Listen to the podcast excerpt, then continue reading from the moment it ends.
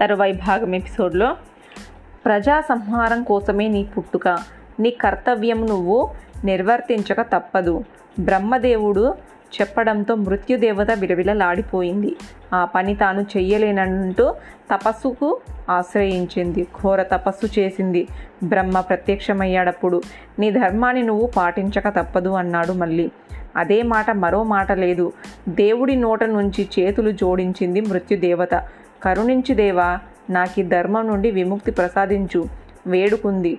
మంకుతనం వద్దు. చెప్పిన మాట విను. ప్రజా సంహారమే నీ పరమధర్మము. నా మాటని నేను వెనక్కి తీసుకోలేను. అది ధర్మం కాదు. నా మాట తిరస్కరించడము నీకు ధర్మం కాదు. నీకో సంగతి తెలుసా? నీ కన్నీళ్ళను నేను దోసిట పట్టి జాగ్రత్త చేశాను. అవి అనేక వ్యాధుల రూపంలో ప్రజర్విల్లి మానవులను ముట్ట మట్టుబడతాయి. కామ క్రోధాలు అందుకు సహకరిస్తాయి. ఈ విషయంలో నువ్వు నిమిత్త మాతృరాలువి. కొంతలో కొంత ఊరట. అంది మృత్యుదేవత. నీకు వరమిస్తున్నాను.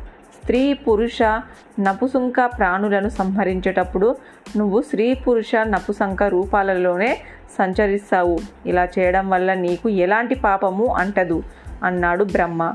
అదృశ్యమయ్యాడు. తప్పదని ఆనాటి నుండి ప్రజా సంహారాన్ని ప్రారంభించింది మృత్యుదేవత. ఆమె పాలబడి మరణించిన మానవులు అనేకులు. తాము ఆచరించిన కర్మ ఫలాలతో దేవతలై మానవులై పశుపక్షాదులై ఆయా లోకాల్లో జన్మిస్తున్నారు. మరో విషయము మహాశక్తిశాలి వాయుదేవుడు ప్రాణస్వరూపుడై జీవకోటి శరీరాల్లో ప్రవేశిస్తున్నాడు. తిరిగి వెలువడుతున్నాడు. వాయుదేవుని సంచారంలో అడ్డంకి గాని వింతగానో లేదు ముగించాడు భీష్ముడు. ధర్మ పద్ధతి గురించి తెలియజేయండి పితామహ. అడిగాడు ధర్మరాజు. వేదాలపై భక్తి ధర్మశాస్త్రాల పట్ల దృఢ సంస్మరణ నిర్మల సదాచార నిష్ఠ ఈ మూడు ధర్మదేవత ఆకృతులు. కొందరు అర్థాన్ని నాలుగవ ఆకారం అంటారు. అయితే అన్యాయ మార్గంలో అసత్య పద్ధతిలో ధనార్జన చేయడము ఘోర పాపము. సర్వదా సత్యనిష్ట ఇతరుల సంపత్తి పట్ల అనాసక్తి. ధర్మాలన్నిటిని కన్నా సర్వోత్తము. ధర్మ మార్గము అతి సూక్ష్మము. ధర్మాలు అనేక విధాలు మన పట్ల ఇతరులు ఎలాంటివి ఆచరిస్తే మనకు బాధ కలుగుతుందో అటువంటివి మనము ఇతరుల పట్ల ఆచరించకూడదు. ఇది ధర్మ సూక్తులన్నీట మహోత్తమైనది చెప్పాడు భీష్ముడు.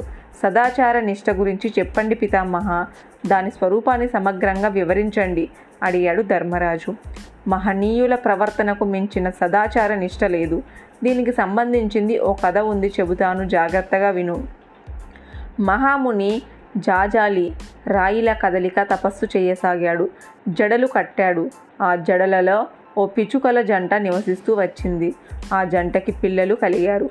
ఆ కుటుంబం మొత్తం పొద్దంతా అడవిలో తిరిగి తిరిగి చీకటి పడగానే జాజాలి జడలలో చేరి సేద తీరేవి. జాజాలి అది గమనించి ఆనందించేవాడు. అలా ఆనందిస్తూ ఒకనాడు తన గొప్పతనాన్ని తానే మెచ్చుకున్నాడు. ఇంతటి ధర్మనిష్ఠి తన తప్ప వేరొకరు ఆచరించలేదనుకున్నారు. అంతే ఆకాశవాణి ఇలా మందలించింది. మహాధర్మాత్ముడా తులాధారుడు నీలాగా ఎన్నడూ అహంకరించలేదు. నీకిది తగునా? తులాధారుడా ఎవరతను? ఎక్కడుంటాడతను? నువ్వన్నట్టుగా తను సచ్చరిత్రుడా?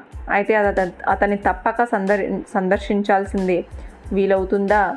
అడిగాడు జాజాలి తులాధారుడు వారాణసిలో ఉంటున్నాడు.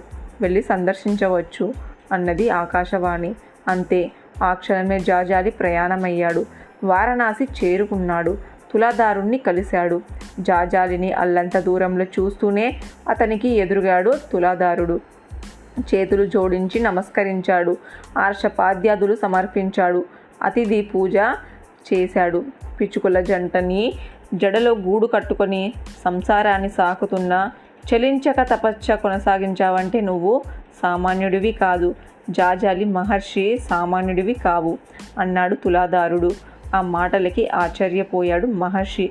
తన దైనందిన ధర్మచర్య తులాదారునికి ఎలా తెలిసి ఉంటుంది అని ఆశ్చర్యపోయాడు.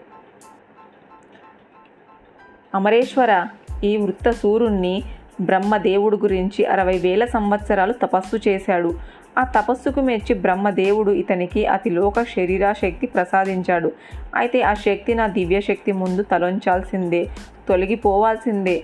అందుకని నువ్వేం భయకుండా భయపడకుండా వృత్తాసూరుని ఎదుర్కో అతన్ని సంహరించు. పరమేశ్వరుని ప్రోత్సాహంతో వృత్తాసూరుని మీదకి వజ్రాయుధాన్ని ప్రయోగించాడు ఇంద్రుడు. ముక్కలు ముక్కలైపోయాయి వృత్తాసూరుడు. చనిపోయాడు. విష్ణుదేవుని స్పర్శ వల్ల వృత్తాసూరుని పాపరాశి నశించింది. అపూర్వ ప్రశాంతత లభించింది. అయితే దేవేంద్రునికి బ్రహ్మహత్య పాతకము చుట్టుకుంది. బ్రహ్మని కలిశాడు దేవేంద్రుడు. పాపాన్ని తొలగించాల్సిందిగా ప్రార్థించాడు.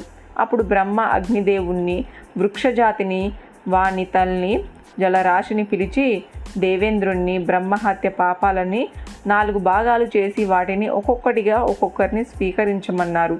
స్వీకరిస్తాము. అయితే మా పాపం పోయేది ఎలాగో అడిగాడు. ఎలాగంటే బాగా ప్రజల్వించక మునిపే హోమం చేసిన వారికి నీ వంతు పాపం అంటుకుంటుందని అగ్నిదేవుడు అన్నాడు.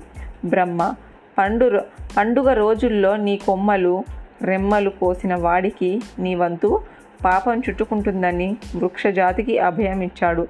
రజస్వాల అయిన సమయంలో సంగమిస్తే మీ వంతు పాపము సంక్రమిస్తుంది.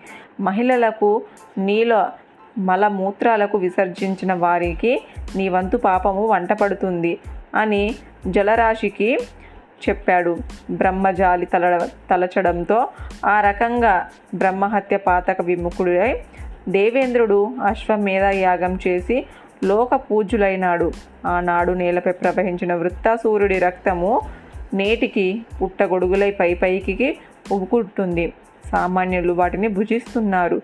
బ్రాహ్మణోత్తులు వాటిని అంటను కూడా అంటారు. దేవేంద్రునిలాగా నువ్వు కూడా శత్రువుల్ని జయించి ధర్మాన్ని నిలిపి బ్రహ్మణోత్తముల శుభ ఆశీర్వాచాలు అందుకో. ముగించాడు భీష్ముడు. తర్వాయి భాగం నెక్స్ట్ ఎపిసోడ్లో తెలుసుకుందాము.